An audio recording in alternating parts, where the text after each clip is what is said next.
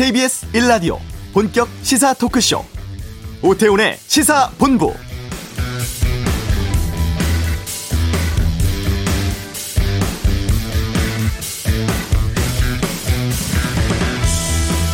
임기가 열흘도 채 남지 않은 상황에서 트럼프 미국 대통령에 대한 탄핵 결의안이 미 하원에서 발의되었습니다. 트럼프 지지 시위대가 국회의사당에서 바이든 당선자 인준을 막기 위해 난동 불인 사태와 관련해서 내란을 선동했다는 혐의인데요. 하원 표결은 현지 시각 13일로 예정되었습니다. 또 오는 20일 취임식 앞둔 현지에선 축제 분위기 대신 긴장감이 고조되고 있습니다. 6명 숨진 지난 의사당 난동에 버금가는 폭력 사태가 벌어질 우려가 크다는 관측 때문인데요. 조금 전 트럼프 대통령 워싱턴 DC에 비상사태 선포했던 소식도 나오고 있습니다. 이번 바이든 당선자 취임식의 주제가 하나된 미국이라고 합니다만 이 취임식이 사상 유례 없는 분열의 장으로 전락할 위험도 커 보입니다. 오태훈의 시사본부 어, 잠시 후 이슈에서 미국 현지 연결해 워싱턴 상황 알아보는 시간 좀 갖도록 하겠습니다. 삼성전자 이재용 부회장 관련 파기 환송심 선고가 일주일 앞으로 다가왔습니다. 양변의 이열지열 시간에 짚어보죠. 2부 정치화투, 문재인 대통령 신년사, 또 4월 서울시장 보궐선거 상황 등 정치권 이슈에 대한 다양한 의견 듣겠습니다. 권용주의 차차차 올해부터 바뀌는 전기차 보조금 정책에 대해서 알아보는 시간 준비하겠습니다. KBS 라디오 오태훈의 시사본부 지금 시작합니다.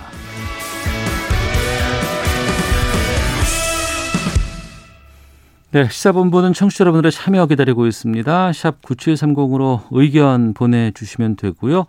의견 보내주신 분 가운데 다섯 분 선정해서 저희 시사본부 프로그램 로고가 박힌 필터 교체용 면 마스크를 선물로 보내드린다고 합니다.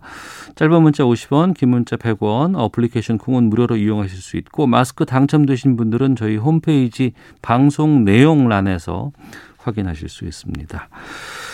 아, 지난주였습니다. 미국에서 벌어진 연방의회 난입 사태 후 폭풍이 상당히 거셉니다. 어, 트럼프 대통령의 책임론이 부상하고 있고 민주당이 어, 트럼프 대통령에 대한 탄핵 소추 결의안 발의를 했다고 하고 지금 워싱턴 DC에는 비상 사태가 선포된다고 하는데 현지 연결해서 좀 자세한 상황 살펴보겠습니다. 미주 한인 유권자 연대 김동석 대표 연결하겠습니다. 안녕하십니까? 네, 안녕하세요. 예. 먼저 어우 저희들 많이 놀랬어요. 미국 의사당이 그렇게 뭐 난입이 이루어지고 난동이 벌어지고 사람까지 죽을 수 있었을까 싶기도 한데 지금 관련된 수사라든가 이런 것들은 어떻게 되고 있습니까? 그렇죠. 뭐 그 수사 지난 주말 지금 딱 5일 지났는데요. 네. 되게 이런 사태가 일어나면은 당일 좀 지나면은 좀 한 하루 이틀 좀 들춰내면 전모가 파악이 되면은 이해가 되고 이제 원인이 나오는데 네. 이 이번 건은 5일 동안 계속 수사를 하고 간간히 뉴스에 나오는 내용들을 보면은 그 산 넘어 산입니다. 이거는 지금 주말 지나서 수사 나온 상황으로 봐서는 네. 미국의 그 시민 한 시민 사회가 무장을 해서 반란을 적극적으로 어, 일으킨 걸로다가 지금 나타나고 있어요. 그러니까 트럼프라는 대통령이 현직 대통령이 선거 결과를 불복해가지고 그 지지자들이 와가지고서 항의한다고 시위하는 게 아니라 네. 완전 국내 테러리스트 그 수준에서 어. 의사당을 공격한 걸로다가 드러나고 있죠. 그래서 그 주말에 워싱턴 DC에 이렇게 수사한 결론이 나오는데 무기나 총기가 실려 있는 자동차들이 많이 나타나고 그 다음에 더 중요한 거는 의사당을 경비하고 이런 시위자들을 통제하고 말려야 될 내부 공권력도 연계가 됐다라는 어. 거가 나오고 있어요. 예. 네, 그 다음에 뭐 아시겠지만은 아직 사망자가 더 나올지 모릅니다. 그리고 예. 어이 이렇게 굉장히 분위기가 수사 결론이 나오면서 분위기가 굉장히 팽팽하게 긴장되는데도 불구하고 17일 날 다시 모이자라는 게 또 이 극우 시민 사회에 에, 그 SNS를 돌고 있고 20일 날 당일 날에는 군사 수준의 조직된 시위대들이 100만 명 행진을 한다라는 게 지금 예고되고 있기 때문에 김동숙 대표님 말로 예, 네. 지금 전화 상태가 좀 썩 좋지를 않아서 다시 저희가 연결을 할 테니까 우선 전화를 좀 끊어 주시겠습니까? 예, 다시 저희가 좀 연결을 해 보도록 하겠습니다. 미주 한인 유권자연대 김동석 대표 연결해서 미국 현지 상황 살펴보고 있습니다. 앞서 들은 말씀 살펴보면은 단순히 트럼프 지지자들의 분노에 의한 일회성 난입 이 차원을 넘어서서 이를테면 한 조직 들이 포함된 좀 조직적인 행동이 아니었을까라는 얘기까지 제가 지금 듣고 있는데요. 어, 상당히 좀 혼란스러운 분위기가 미국 현지에서 좀 연출이 되고 있는 것 같습니다. 또 조금 전 들어온 소식을 들어, 살펴보면 미 연방 정부가 조 바이든 대통령 당선자 취임식 일주일 전부터 20일로 예정돼 있는데요. 수도 워싱턴 DC를 전면 봉쇄하기로 했다는 발표도 지금 나오고 있습니다. 어, 트럼프 대통령이 이 비상사태를 선포했다고 하는데 내용은 조 바이든 당선자의 취임식을 지원하도록 연방 정부에 지시를 내렸다고 합니다. 아, 지금 현지 연결이 계속 좀 지연되고 있는데요. 제가 좀 내용 좀 설명해 드리면 계속해서 좀 연결 확인해 보고 다시 말씀을 좀 드리도록 하겠습니다. 아, 트럼프 대통령이 비상사태 선포함에 따라 아, 연결됐습니까? 김동석 대표님 네네네 네. 예, 이제 괜찮습니다. 예, 좀 소리 아까는 좀 안 좋았는데 지금은 잘 연결된 것 같고요. 자, 그러면 앞서서 그 조직적인 반란 선동 이 이유들을 들어서 지금 트럼프 대통령에 대한 수사 가능성까지도 지금 점쳐지고 있습니까? 어, 지금 상황은 뭐 이미 수사 시작된 거죠. 사실 그날 당일날 그 회의 지 시작되기 전에 백악관 앞에서 한 먼저 시위가 시작됐잖아요. 네. 그 시위에 대통령이 트럼프가 나와가지고서 그 시위대들을 그 자리에서 그 의사당 쪽으로다가 아, 그 그쪽으로 옮기라고서 어, 그 선동하는 워딩이 다 있습니다. 그날 그걸 본 사람은 네. 그런 게 나오고 그것뿐만 아니라 그날 트럼프 대통령이 그 시위대들한테 한 워딩이 이 주말에 미국의 그 미디어들에 다 분석해서 나왔습니다. 그러니까 예. 이거는 트럼프 대 트럼프가 지지자들을 그 선동해서 예, 어. 그 의회를 점령하게끔 네. 그 그날 발언 중에 마이크 펜스를 공격을 했어요. 내 말을 안 듣는다. 어. 펜스가 내 말을 들으면 이 분명히 뒤집을 수 있는데 네. 안 듣는다. 그러니까 그, 그 지지자들이 펜스에 목을 달아라 이런 구호까지. 하면서 그 SNS에 하면서 글로 들어간 거잖아요. 네. 그렇기 때문에 이 트럼프 이 민주당 쪽에서는 그날 그 회의가 너무 중요하기 때문에 한 4시간 만에 그 자리에서 다시 회의 속개해서 어 밤새도록 회의 결론을 냈어요. 그래서 바이든이 당선인으로 인증이 됐는데 음. 그 다음서부터 사안을 보니까 이거는 훨씬 계획적이고 조직적이고 전국적이었다. 네. 라는 게 드러나면서 어 민주당 쪽에선 갖고 나올 수 있는 거는 임기가 일주일이나 열흘이 남았다 하더라도 이거는 그대로 탄핵 조치다. 음. 네, 그런데 이제 바이든 인수위원회에서는 이거를 좀 신중론을 폈습니다. 주말에 회의를 하면서 네. 이 이게 지금 어그 20일 취임하고 나면은 의회가 너무 바쁜데 네. 더구나 예년 같으면은 취임하기 전에 의회에서 음. 1월달 초순에 그 장관급들이 인준이 좀 돼야 되거든요. 할 일이 있겠죠. 예, 예. 예. 그런데 이번에는 뭐 불복 사태 때문에 아무것도 못 했잖아요. 네. 그런데도 불구하고 탄핵이라는 걸로다가 또 의회가 가면은 국정 운영 차질이 있다 해서 인수위원회에서는 좀 어, 신중론인데 음. 그래도 오늘 월요일 날 개원하면서 민주당에서는 바로 탄핵안을 냈지요. 네.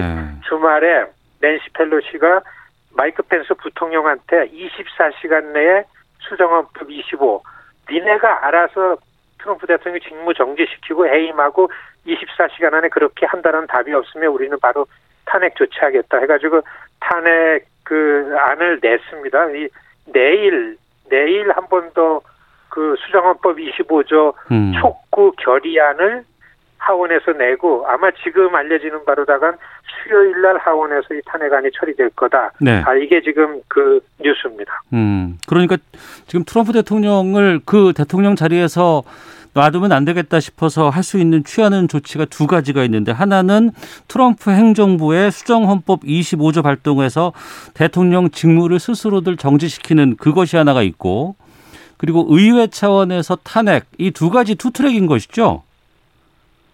그렇죠. 그런데 지금 그 대통령 직위에서 다 정지시킬 수 있는 방법 중에 탄핵은 네. 사실적으로 그 상원에서도 이게 논의되고 통과가 돼야 되기 때문에 네. 상원은 아직까지 공화당이 주도권을 갖고 있는데 그 미치 매코넬 그 상원 대표는 공화당 대표는 침묵 코드입니다. 어. 지난 주말에 네. 다음 주 상원은 소집 없다. 그 네. 상원들 의회에 올 필요 없다. 이렇게 공고를 하고서 그냥 침묵 코드입니다. 그러니까 하원에서 어, 탄핵을 추진하는 거, 어, 그 다음에 이거는 이 하원에서 탄핵안 추진하는 거는 이후 임, 저 대통령직에서 나온 다음에 트럼프의 행보에 에, 그 자물쇠를 거는 네. 네, 이런 그 효과가 있다. 이게 상원으로 가면은 대통령직에서 나온 다음에도 상원에서 이거를 논의하고 처리하게 되면은 그 외에 트럼프가 가졌던 위법 사실들이 같이 공개되고 하면은 네. 어 이 뭐 2024년 어, 다시 정치직에 복귀해서 출마하느냐 이런 것들에 대해서 음. 좀 봉합을 하는 거 아니냐 이제 전문가들은 이런 평가가 좀 평- 논평이 많습니다. 네. 민주주의의 가장 그 선두를 달리고 있다고 하는 미국에서 이런 일이 벌어진다는 게 좀 이해가 되지도 않고 이 의회 사태 이후에 미국 지금 시민들의 반응과 여론은 어떻습니까? 그러니까 이게 지금 이, 이 미디어를 통해서 전해지는 뉴스하고요. 네. 저는 이제 미국 시민으로 사는 사람 눈으로 볼때 네. 이 2001년 9.11 테러 같은 거에 비교돼서 지금 어. 어, 시민사회에 나옵니다. 첫째, 우리는 너무 열받고 있어요. 지난 여름에 Black Lives Matter라는 시위가 있었잖아요. 인종차별 여러 가지 쓰고 있었죠. 저- 예. 인종차별 항의하는 유색인종들의 시위는 거리에서 조금만 과격한 시위가 돼도 무장한 경찰들한테 막 얻어맞고 다 잡혀갔는데 그렇습니다. 예. 이 예, 이게 무장한 시위대 백인들이죠. 예. 이게 일어날 수도 없고 일어나서도 안 되는 일이 눈앞에서 벌어지고 그랬는데 알고 보니까 순식간에 의회에 들어가서 그 의회 안이 시위대들이 들어가서 금방 갈 수 있는 데가 아닙니다. 예. 안에서 누가 조력하지 않았으면 들어갈 수가 없는 데인데 특히 의원회관이 아니고 그거는 의사당입니다. 본관. 네. 그러니까 지금 수사에서 나오는 거 보면은 내부 인사이더 잡이 있었다라는 얘기들이 많이 나오는 게 음. 이 내부 그러니까 이거는 시민 입장으로 볼 때는 이거는 인종 전쟁 내란이다. 250년 전 남북 전쟁 재판이다. 그쪽으로 회귀했다라는 어. 얘기들이 많이 이제 나오는 그런 분위기고 시간이 지나갈수록 일반 시민 사회 분위기는 더욱더 경악스러운 그 장면들을 목도하는 거죠. 네. 굉장히 그 공포 어, 그 장면은 공포스러웠었죠. 유색 인종들한테. 예. 그런 가운데 다음 주 수요일이면은 이 바이든 대통령 당선자의 취임식이 있습니다. 근데 여기도 걱정이라면서요, 지금. 그렇죠. 지금 17일, 그 다음에 20일, 이, 이 지금 그, 이 시위대들이 벌써 한 한 달 전서부터 1월 6일을 겨냥해서 모든 나를 지지하는 사람들은 워싱턴에 모여라. 정말 한 3만 5천 내지 4만이 모여서 한 일주일을 있다가 6일날 그런 일을 벌린 겁니다. 네. 그러니까 예, 이 시위대들은 이 트럼프라는 대통령 하나만의 문제가 아니고 어. 이제는 한 일반 아시겠지만은 2010년도 그 극우파들 정치 세력화됐던 티파리라는 생각이 많이 날 거예요. 무장한 티파리가 다시 나타났다라고 얘기할 정도로 음. 극우 시민사회가 시민사회 극우파들이 이 정치 조직화돼서 무장을 해서 들어온 거죠. 그러니까 남북 전쟁 때 쓰던 그 남부 연합기를 펄럭이면서 4시간 동안 민주주의의 심장부라는 연방의회를 점거했었습니다. 네. 의원들 다 피신했었잖아요. 예. 그러니까 이게 예, 이게 지금 20일 취임식을 놔두고서 워싱턴은 다 봉쇄하고 웬만해서는 의회 접근 금지가 없는데 지난 사건 이후부터는 의회 의사당 이제 접근을 못하게 에, 그 경비를 하고 있고 네. 워싱턴 D.C. 정부에서 신청한 비상사태를 이제야 겨우 오늘 어. 트럼프 대통령이 받아가지고서 어 이제 비상 선언 저 비상사태 선언을 했다 이 뉴스에 나오고 있습니다. 네. 좀 정치적으로 궁지에 몰려 있는 트럼프인데 지금 그 트럼프 대통령은 어떤 뭐 행보, 어떤 이야기들을 하고 있어요 지금? 원래 이 사태가 나기 전에 계속해서 뭐 아무런 이제 방도가 없는데도 불구하고 선거 결과를 뒤집겠다 불복해야 된다라고 할 때에는 네. 트럼프의 비선 캠프가 움직이면서 이 줄리아니가 관할하고 지휘하는 이, 이 드러나지 않게 트럼프 캠페인을 하는 비선 캠프가 중심이었는데 네. 거기에서는 2024년 트럼프 재선 출마를 20일 날 한쪽에서는 바이든 취임식하고 그거보다 훨씬 더 큰 규모로 한다라는 게 일반적인 이제 예, 예, 나돌아다니는 얘기였었습니다. 예, 예. 그런데 이게 예, 지금 그래서 100만 명이 20일 워싱턴에 모이자 음. 이게 지금 그 우파들한테는 음, 그 통용이 되고 있고서 지금 준비가 되고 있는 걸로 나오고 있고요. 그 다음에 이게 그 지난 만 4년 동안 트럼프 정부 동안에 미국 사회 내에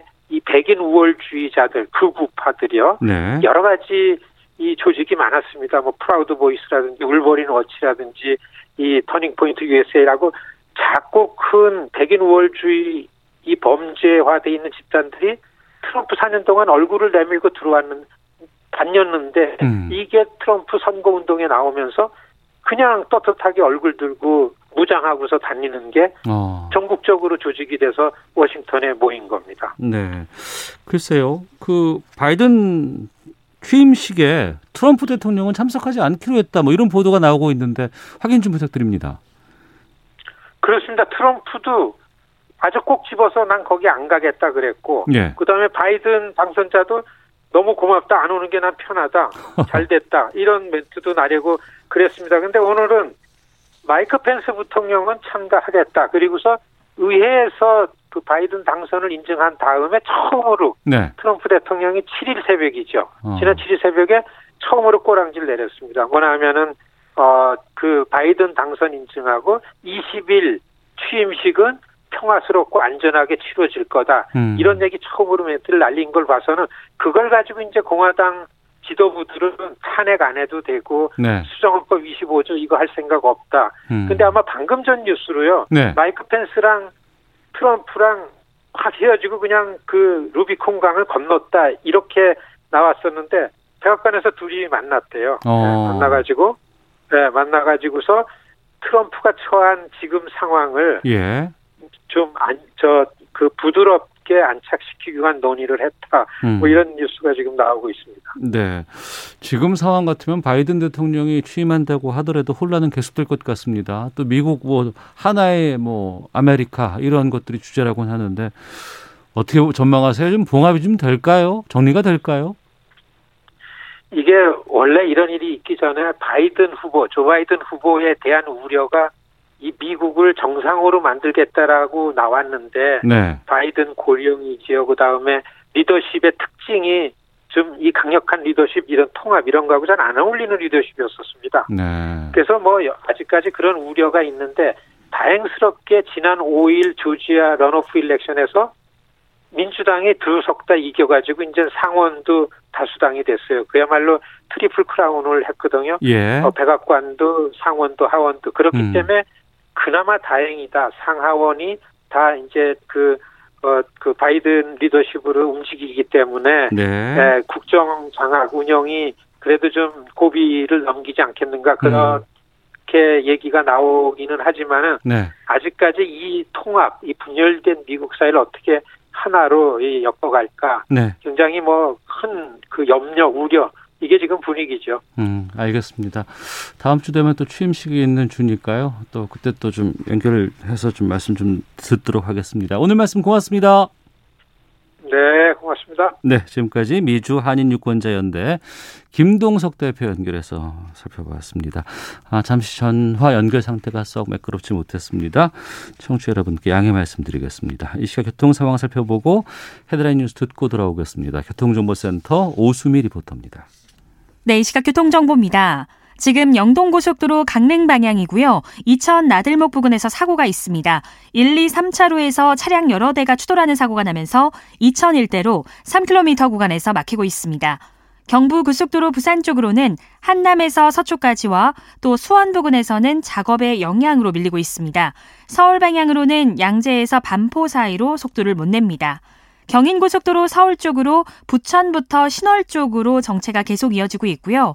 서울 시내 강변북로 일산 가는 길 원효대교에서 마포대교 사이 1차로에 승용차끼리 부딪히는 사고가 났습니다. 현재 사고 차량들이 1차로와 갓길에 걸쳐 정차 중인데요. 사고 발생 지점이 구비진 길이기도 해서 2차 사고로 이어지지 않도록 조심히 이동을 해주시기 바랍니다. 올림픽대로는 잠실 쪽으로 한남대교에서 동호대교로 가는 1차로에 사고가 발생해 여파로 정체입니다. 지금까지 KBS 교통정보센터였습니다. 헤드라인 뉴스입니다. 정세균 국무총리가 의사 국시 추가 실시와 관련해 국민 생명보다 앞서는 가치는 없다며 양해를 부탁했습니다. 월성 원자력 발전소 1호기 부지 지하수에서 방사성 물질인 삼중수소가 검출됐다는 보도를 놓고 여야가 연일 공방을 벌이고 있습니다. 민주당은 이른바 코로나2 공유제 실현 방안을 논의할 당내 TF를 구성하기로 했습니다. 국민의힘 주호영 원내대표가 이명박 박근혜 전 대통령에 대한 사면이 민주당에 유리하게 작용하더라도 반대하지 않겠다고 밝혔습니다. 금융감독원은 오늘부터 사적 공적 연금 정보를 제공하는 통합 연금 포털 모바일 서비스를 개시한다고 밝혔습니다. 지금까지 라디오 정보센터 조진주였습니다.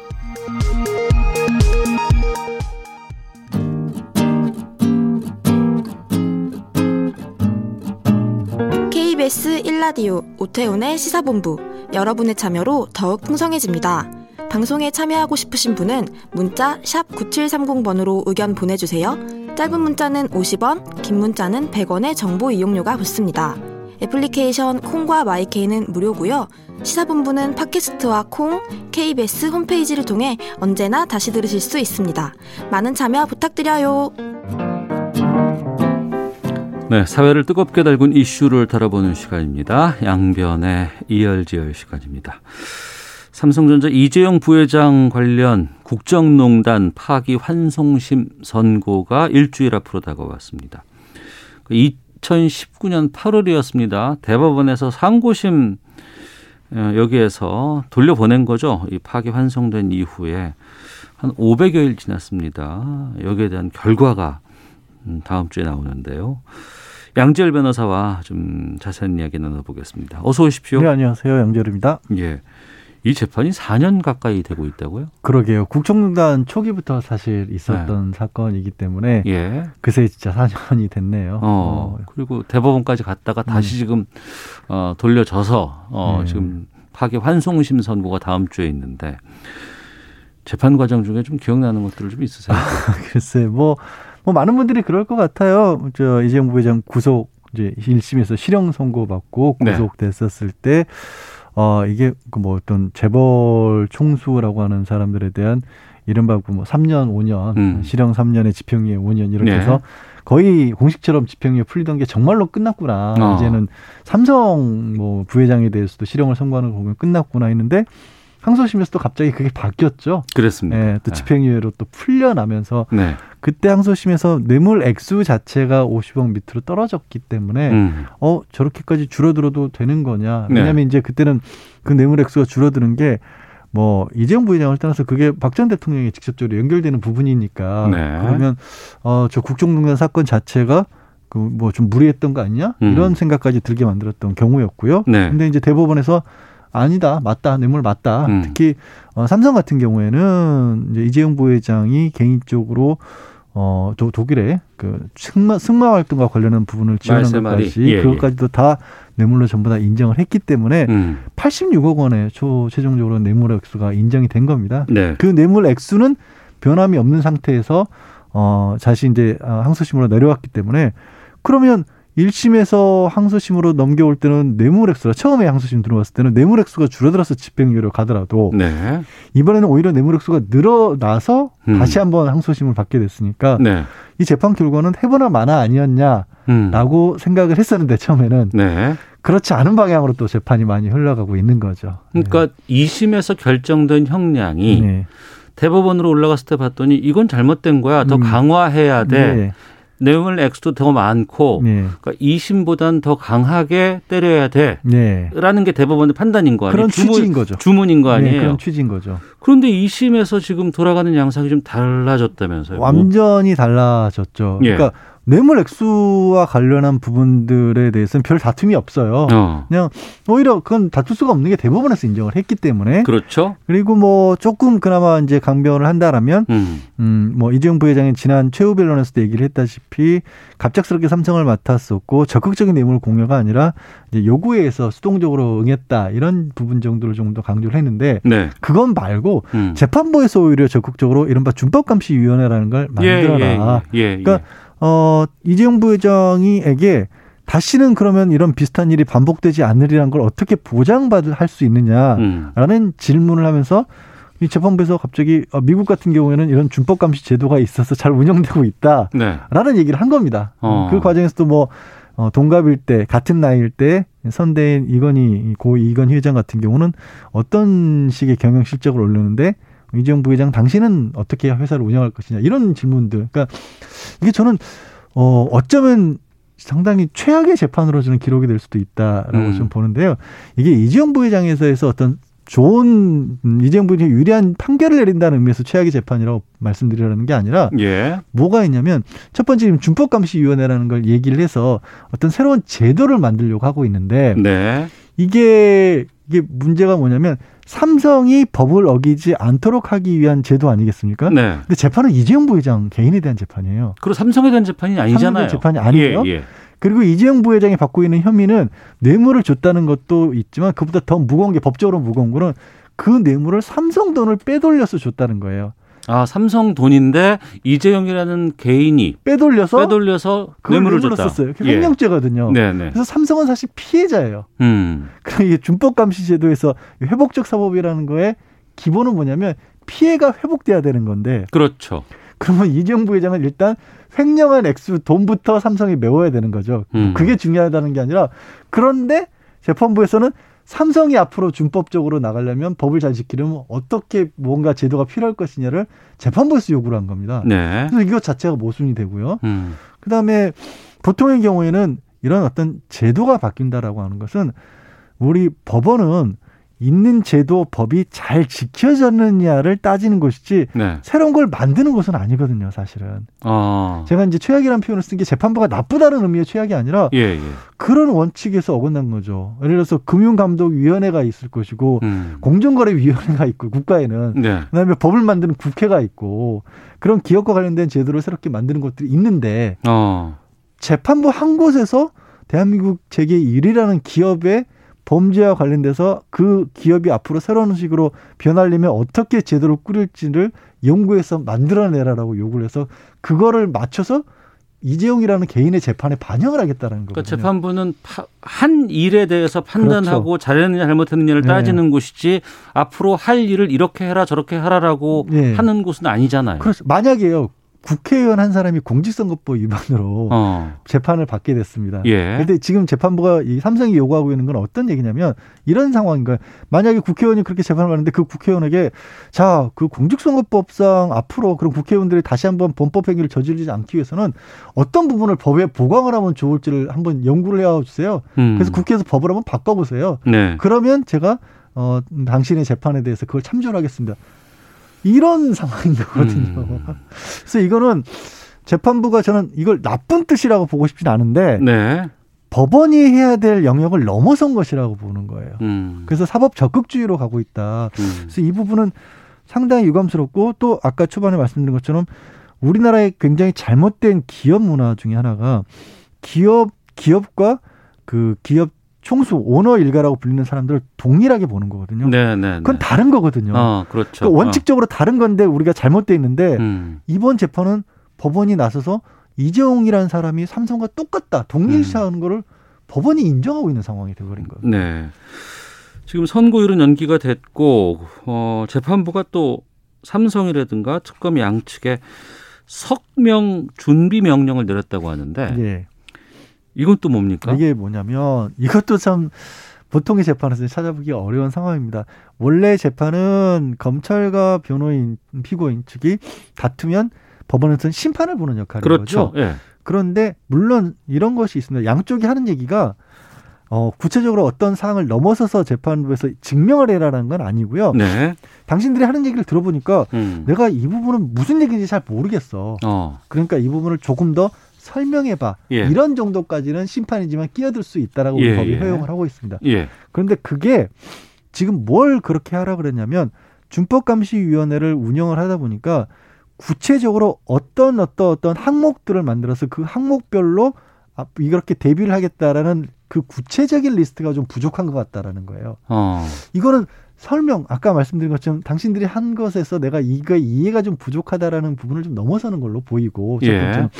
두 번째는 대개는 성명 준비 명령은 그래서 재판의 초반부나 중반부에 얘기가 나오는 겁니다. 어, 선고 앞두고 나오는 건 아니고 선고 앞두고는 잘 안 나오죠. 왜냐하면 예, 예. 대부분의 경우는 자 서로 막 치열하게 다투는 과정에서 음. 아이 얘기 좀 내가 좀 이해가 안 가니까 더 보충 설명을 들은 다음에 그 다음에 재판을 어떻게 할지 진행하겠어. 근데 이건 재판 다 끝내는데 갑자기 성명 준비 명령을 내린 거예요. 왜, 왜 그랬다고 보세요?